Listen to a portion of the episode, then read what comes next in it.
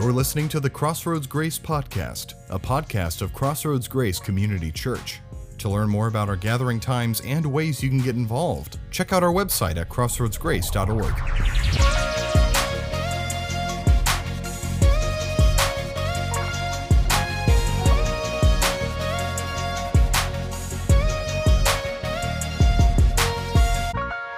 Today we begin a brand new series, and it is really important, yet it is going to require us to dig in and to cling to Jesus a whole lot.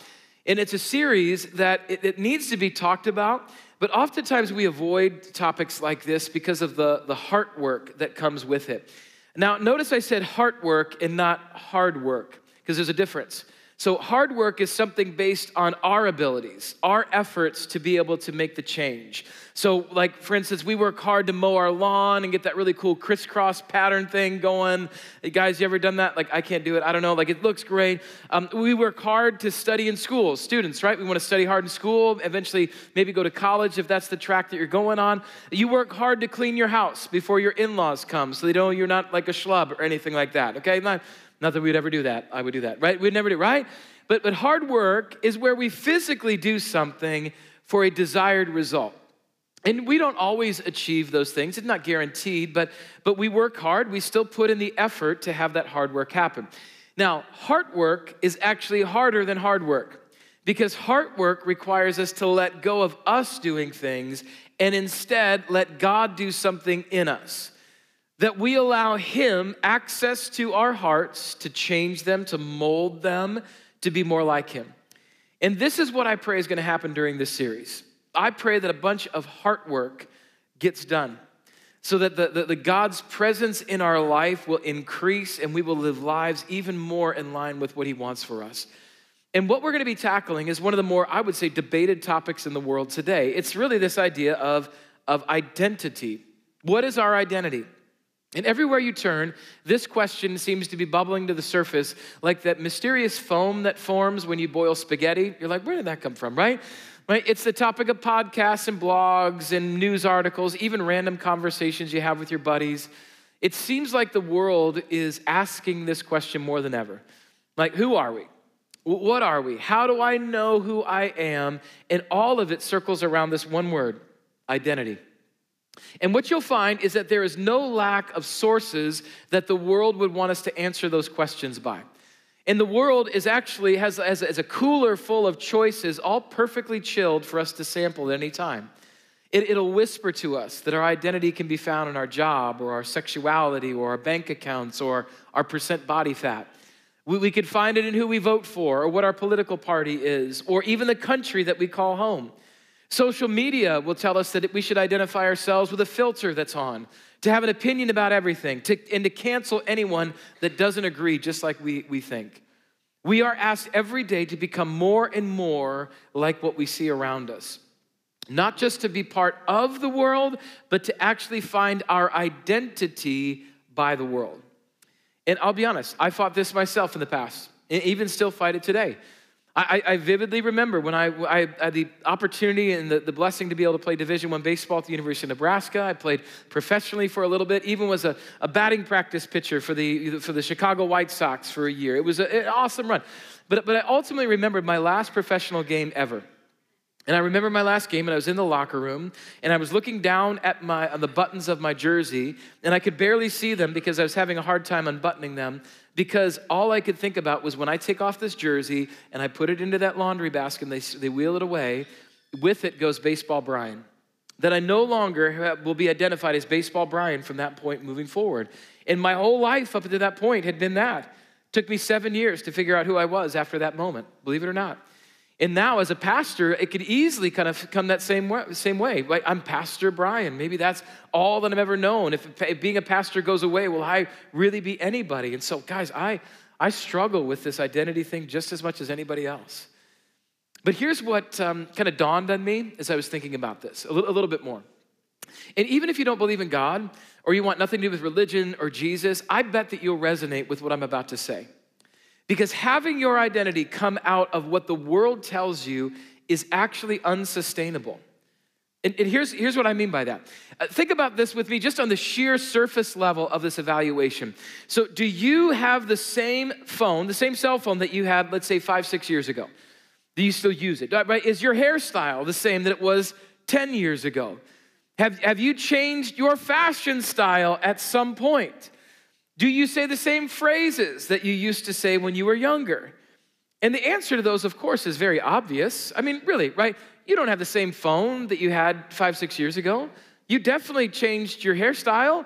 You don't even wear the same style of clothes. And you probably don't say, psychedelic, dude, like anymore. Like you just don't say that, right? Why? Because the culture changed.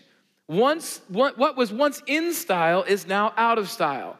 What was once socially accepted in the world is not anymore. What was once cool is now hideously embarrassing to your kids, according to your kids, right? You should never wear that, right?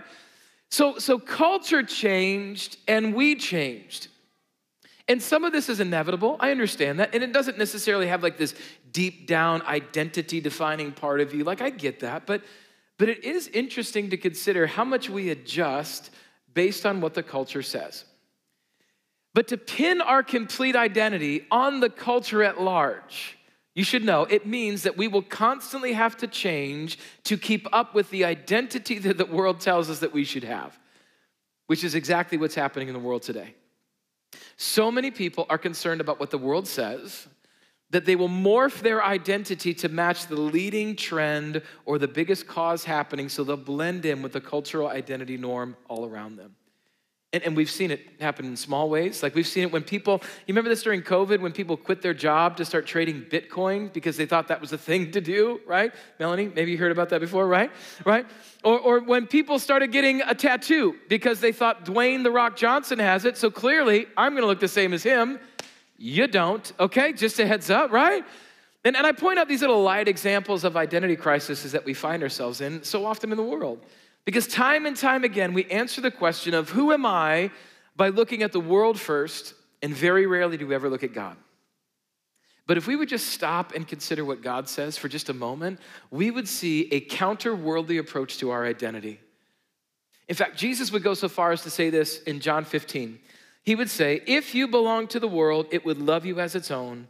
As it is, you do not belong to the world, but I have chosen you out of the world. Now, there are some profound things in this one scripture that's worth unpacking. And the first one I think is important for us to, to wrestle with. The first question is what in the world is he talking about with the world? And the world can really have two definitions. The first definition could be the physical world that we live in, right? The dirt, the sun, the shine, like the water, all that stuff. That's not what Jesus is talking about right there. The second type of definition you can have for the world is known as the influence on our society that, that, ha, that has on us with these sinful ways that lead us farther from God, like that kind of world. That is the world that Jesus is talking about, the world that pushes us away from God. But the second important thing to unpack from this verse is actually two letters long and sets the entire pace for the scripture. It's this word right here this word, if. Jesus says, if you belong to the world. If. Now that, that's huge because those two little letters present us with something that's really important to consider. And that two little letters presi- pre- pre- gives us the opportunity for choice. If means that there's choice. It means that, that we aren't forced to follow the world and what it tells us. We don't have to be caught up in what the world tells us that we should be or how we should think or how we should act. If says, hey, there's another way. But, but Jesus does say in the scripture, he says, hey, if you want the world to define you, if you want what the world, the world to tell you what your identity is, hey, it's gonna give you a big old bear hug. It, it'll squeeze you tight and it's actually gonna call you its own, he says. It'll call you its own. But if you want that to be true, then I believe this next statement is true. That if your identity is the world's to own, it will own you. If, the, if your identity is the world's to own, it's, it's gonna own you. But Jesus doesn't finish off with just that. He, he has something profound that he says in the second part of that verse. Again, we'll throw this back up here. We've already kind of looked at it. He said, Since there is this if up here, since there is a choice, it means there's another option. And he says, The other option is me. Jesus says, I, that's Jesus, have chosen you. But look very closely where he chose us from. He chose us from where? Out of the world. Jesus plucked us out of the world, which means that if Jesus wants us to be chosen out of the world, then why would he want us to go back into the world to find our identity? So it reminds me of the time that my, my wife Cherie and I, um, uh, we had one of the most magical dates, day kind of times, like ever, ever. Um, it was before I was in ministry, and the president of the company that I worked for, he, he actually, he bought my wife and I a night at the Ritz-Carlton and dinner in downtown Chicago for all the hard work. Mm-hmm. Yes. Mm-hmm. And all God's people said, Amen. Yes, that night did not stink at all. It was amazing. Praise Jesus, Ritz Carlton, right? All right, so, so first off, let's talk about that hotel, the Ritz, all right? By the time we got our car valeted, which is the first time we ever had our car valet, how amazing is that, right? Just give your car, oh, right? And the, by the time we did valet and we went to the front desk, they already knew us by our names. They called us, well, hello, Mr. and Mrs. Hunt. Hi to you too, right? It was amazing, right? Amazing. They, but they had our bags in our rooms before we could blink. The room was immaculate, including a mint on the pillow. I mean, they do that, okay? We opened the drapes, the view of the city was breathtaking.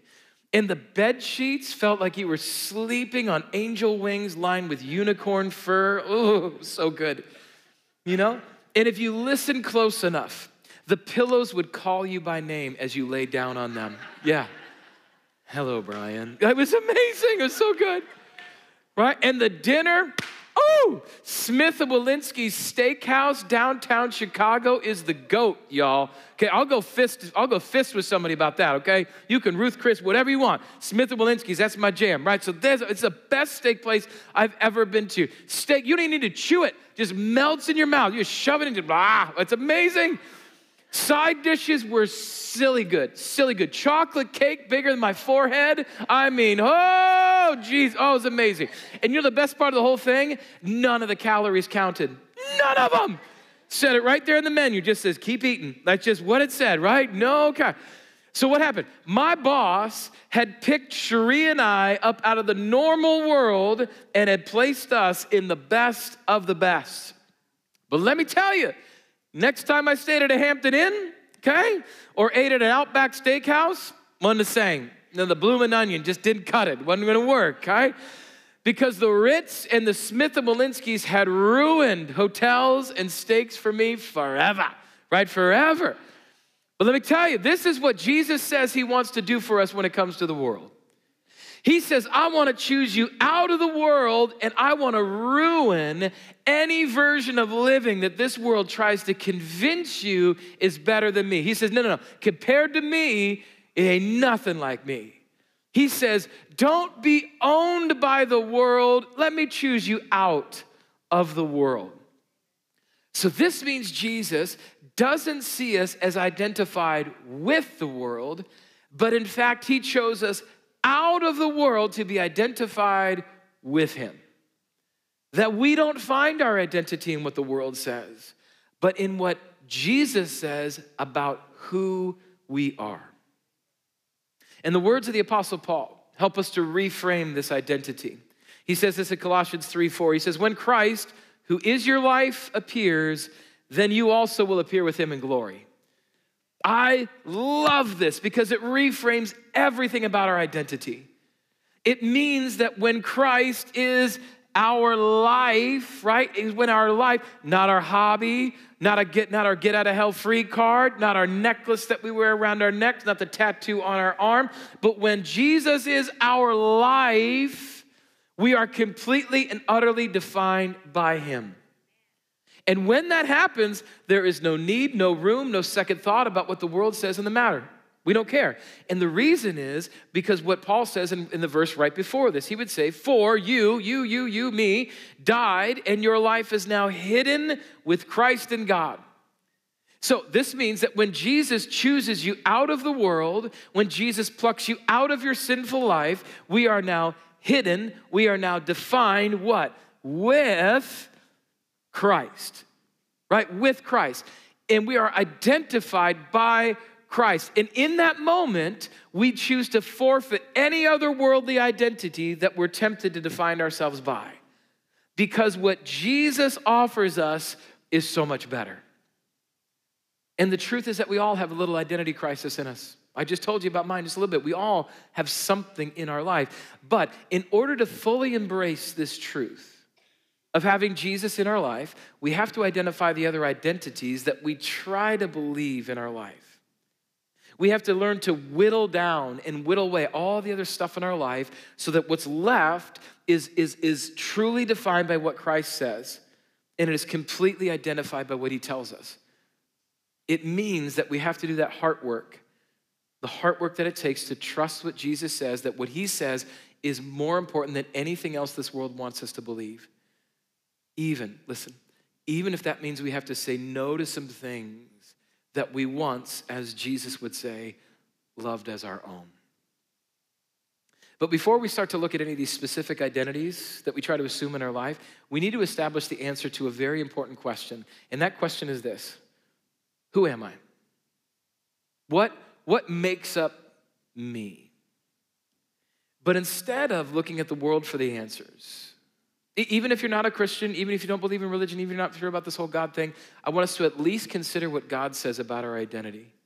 For nothing else than to at least know that there's an alternative voice to what the world says, just to at least know it's there.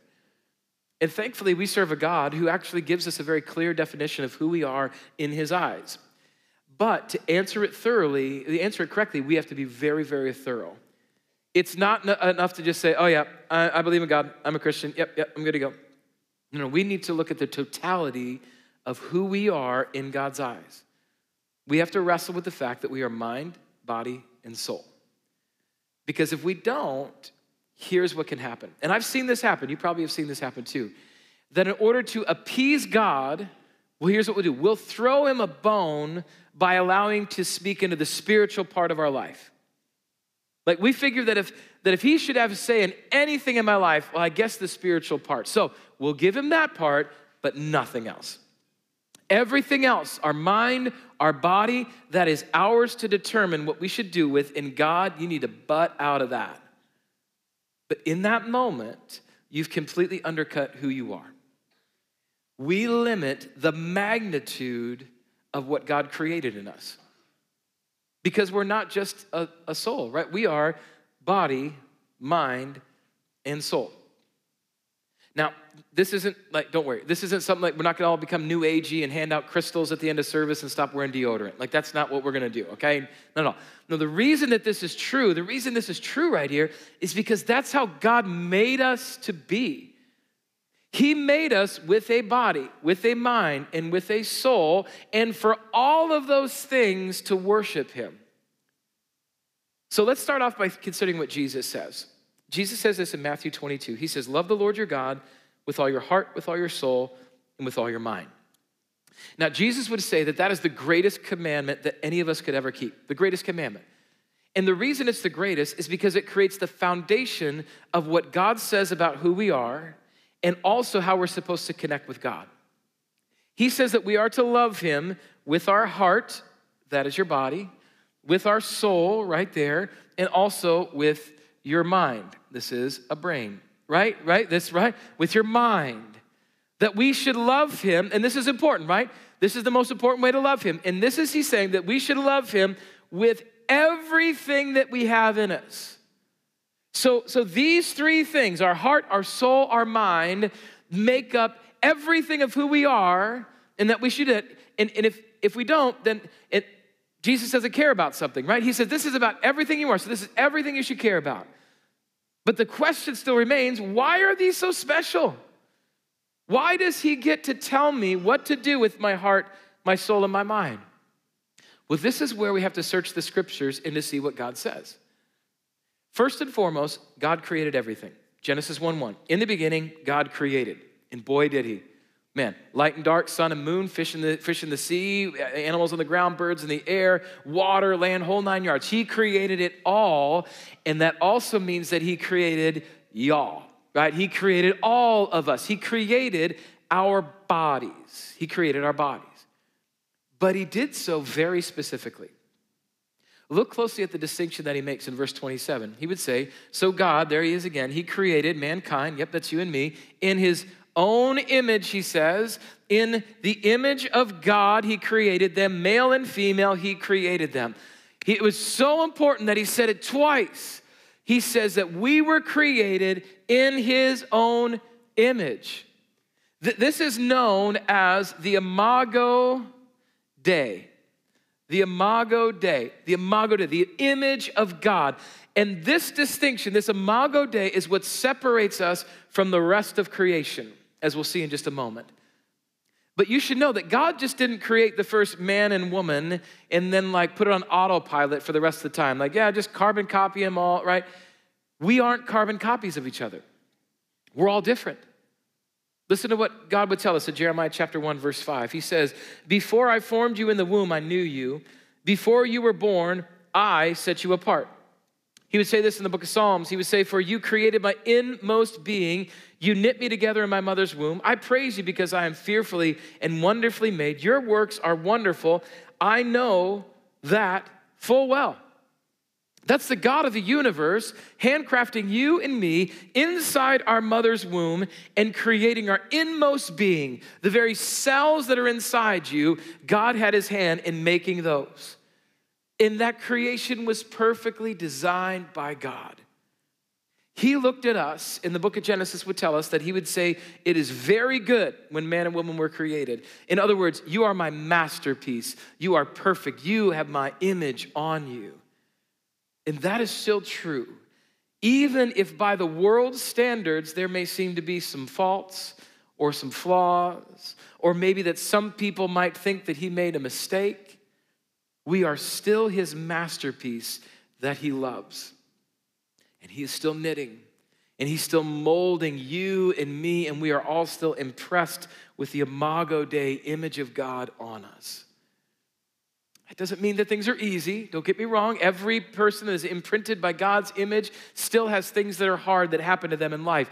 Jesus would say so much. He would say, In this world you will have trouble. But he says, Oh, by the way, uh, take heart. I've overcome all those hard things, all the difficulty things on that cross. On that cross, he did that for us. But can I tell you that even if life is hard, you know that God didn't create us to sit on a shelf like a trophy? He didn't make this like perfection thing, just stay put until I come back. No, no, no. He gave us life. Why? So we would live. And, and it's true, you could choose to live however you want. That if that we talked about right at the beginning gives you that choice. But he also knows that our life was designed to find its fullness in him. Paul would say this in the book of Acts, chapter 17. He would say, For in him we live and move and have our being. And as we live and as we move, we start to see that He actually has plans for us, which He set out ahead of time for us. Talked about it last week, but Jeremiah 29 11 says, For I know the plans I have for you, declares the Lord. Did you know that God has better plans for you than anything you can ever imagine? And we get to receive that if we seek Him with all that we are. And that we realize that we only live when we actually live for Him. But there is one last thing to consider when it comes to our body and who we are and our identity. And it's that since we didn't create ourselves, we can all agree that we didn't create ourselves. That means we were given this body. God says that we are to honor him by how we use that body. Paul says 1 Corinthians chapter 6 starting at verse 9 says, "Do you not know that your bodies are temples of the Holy Spirit, who is in you, whom you have received from God? You are not your own, you were bought at a price. Therefore, honor God with your bodies." And this has implications for all kinds of things when it comes to our body. That means the food that we eat, how we exercise, the sleep that we get, the way that we abuse or take care of our bodies. Our bodies were given to us by God as a gift to glorify Him, the one that created us in the first place. So that's a third of who we are. That's our body. But we also, so we are a body created by God in His image to live this life for Him, to experience the life that He gave us to, at the fullest possibility. But that's only a third. But it doesn't stop there. We also body, we also are mind as well. Our minds are what make us able to think, to process, to feel, and even to reason. So important. It's part of what separates us from the rest of creation, our minds are. I, I mean, let's just, just for a second, let's think about it. Did, did you know that a lion doesn't consider the feelings of the gazelle that he's hunting down in the African plains? You know, he's not like, oh, boy, this is really gonna hurt him. I'm so sorry, little buddy. No, he's just like, ah, I wanna eat. That's what he does. But yet, a human, right? We have a mind that allows us to think and feel about the effects and actions that we have on other people. Our minds are powerful. Our minds can wander away, or they can be laser locked on something. Our minds could think about the present that you're gonna get your brother for Christmas.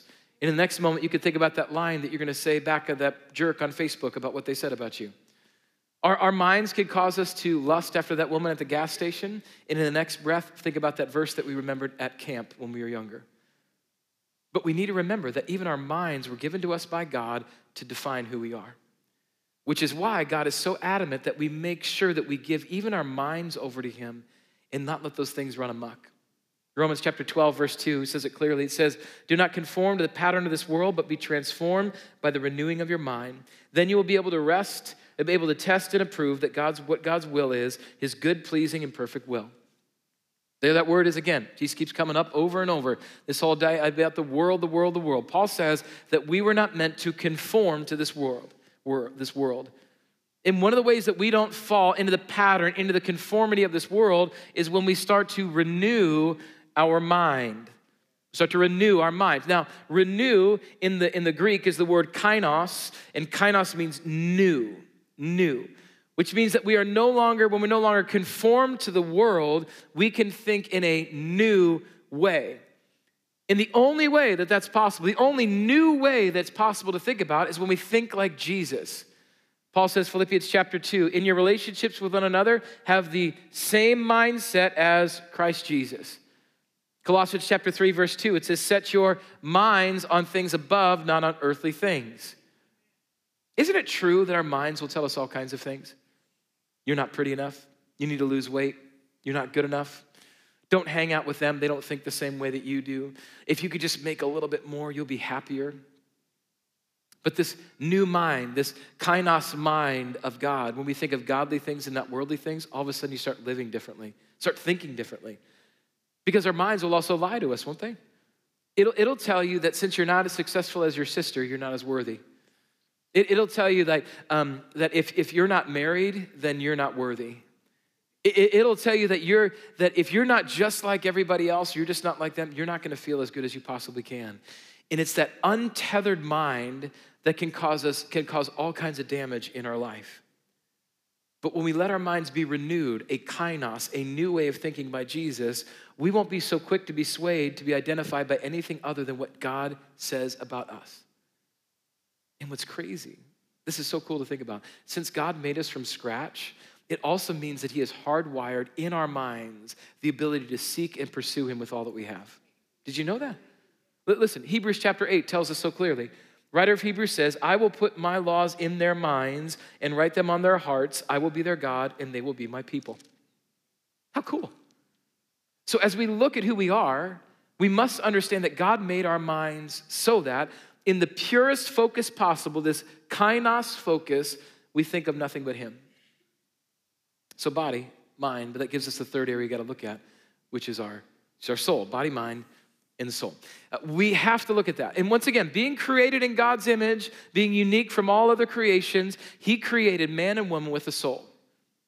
That no other aspect of creation has to, to nurture that part of themselves. It's the part of us that will live forever when this life is over, either with Jesus or apart from Jesus. But only through God are we given salvation from the sin that's in our life.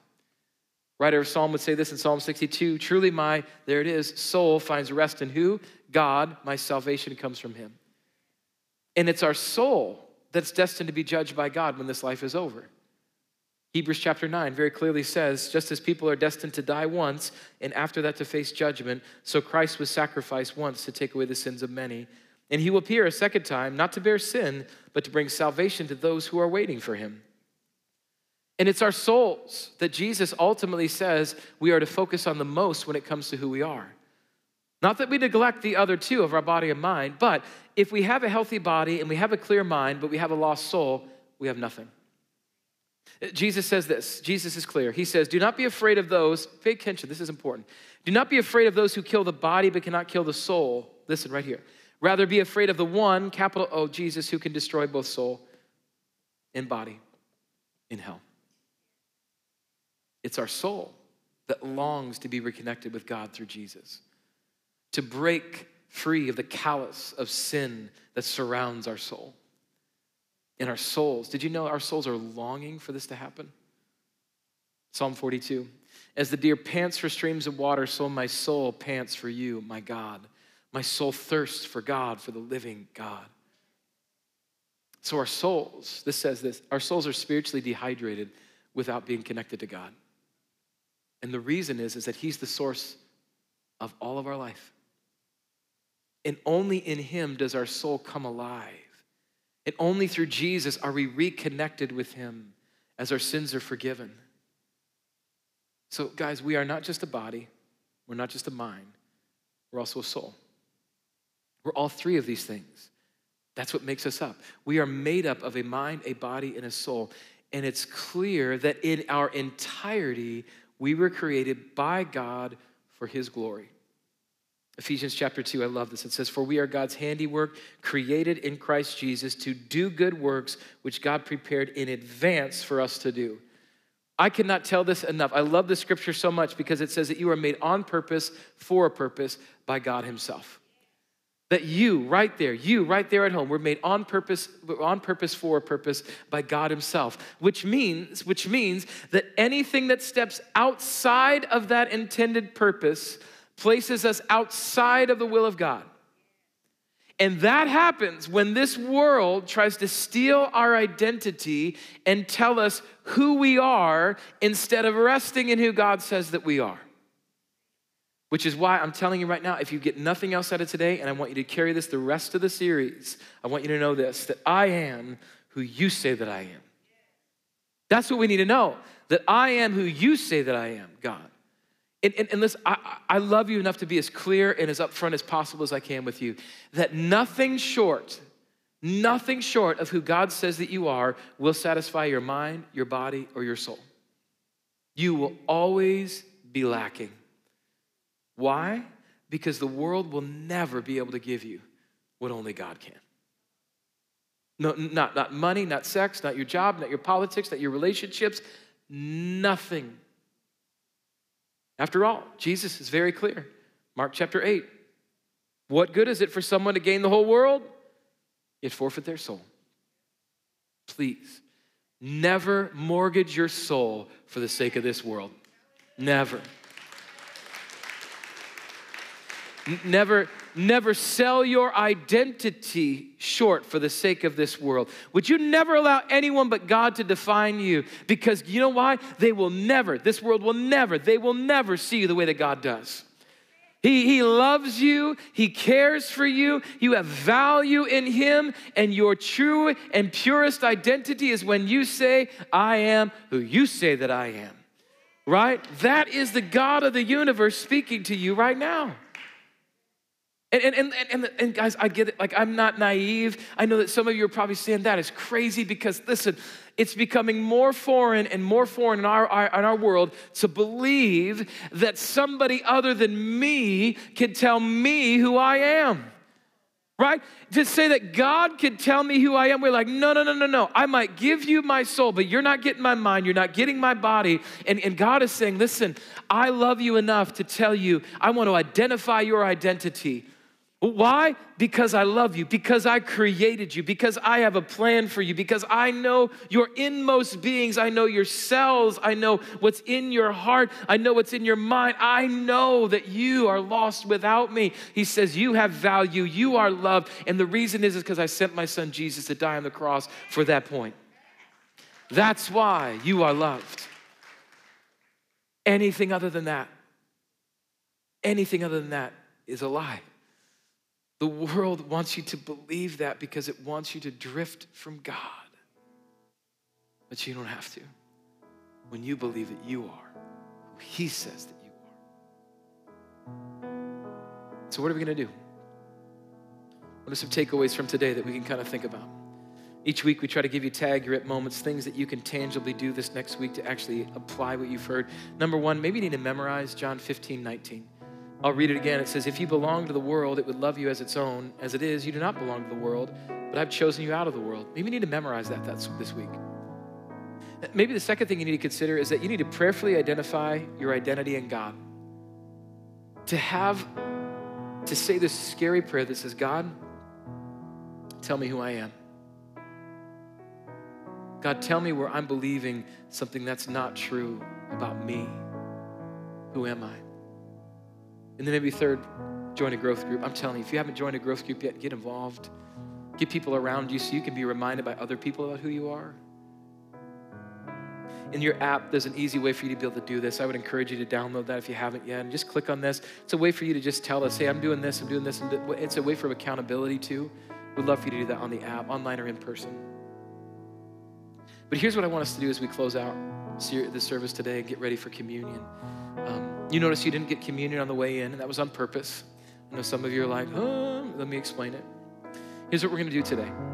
Um, there are six different stations that are all around the auditorium, and online I've got something for you in just a second, so just hang tight with me. For, uh, six different stations throughout the auditorium, and what you'll notice, they're all the same. There is a, a spot where you can get your communion. There's also gluten free there too, if that's a, a need that you have. Spot where you can get your communion. But after you get your communion, there's also a mirror that's on the table. Mirror's got a word that might be on it. You'll see how it all comes together next next week. But um, in that mirror, right in front of it is, a, is, an ink pad. And what you want you to do is take your thumb, put your thumb in that ink pad, and then just roll it at a spot, an open spot in the mirror. And then you have the choice. After you're done, you can either grab one of these wet wipes and wipe it all up if you'd like, or maybe something pretty cool about keeping your thumb marked. Because what I want you to do is, as you look in that mirror, I want you to remind yourself that I am who you say that I am, God. As you look in that mirror and you put that thumbprint, that thumbprint that is unique to you, no one else has it like you, that when you put it on there, it reminds you that you are valued, you are special, that you are who He says you are mind, body, and spirit. Now, online, here's your challenge what I want you to do. Okay? Now, what I want you to do is that as we're doing this in just a second, I want you maybe go to your restroom or maybe wherever you get dressed in the morning, and I want you to take a dry erase marker and I want you to write, I am who you say that I am on that mirror. So that when you look and you get dressed every morning, that you can't help but see that truth being spoken back to you. You could put your thumbprint on there if you want to, but that's a, a challenge for you right now. Now, to keep things organized here in the auditorium, what I'm going to ask is that if uh, the ones in the front, we'll have our ushers stationed throughout the worship center and the, the auditorium. If you're in the back, they're going to have you go to the back to be able to get yours and do your thumbprint. If you're in the front, they'll have you come to the front and they'll direct you to different spots. Be nice, okay? Be nice and just be able to do that calmly and collectively. As the worship team is going to be singing a song over you, but really take this time. We'll come back together, we'll commune together as a body of believers. So whether you're writing on your mirror at home or you're doing this element here in the worship center, take this time to remember you are who Jesus says that you are because of what he did for us on the cross. You're loved, you're valued, you're special, you're created on purpose for a purpose. And that's pretty awesome. Let's pray. Heavenly Father, Lord God, we come before you just with hearts that want to have them beat for you. We want so desperately, Father, for you to speak into our lives because we all have this inner question of who am I? What am I doing here? What is my purpose? And God, it's so grateful to know that you answer that for us, that we are created by you in our inmost being, that with a renewed mind we can focus on you, and that our soul pants like a deer pants for water to be connected with you. And all three of those things are accomplished through Jesus. As we believe in you, Jesus, and what you did for us on the cross, as you defeated death, as you prepared a place for us, you were screaming to us, I, you are who I say that you are. And because of that, we are, we are made whole.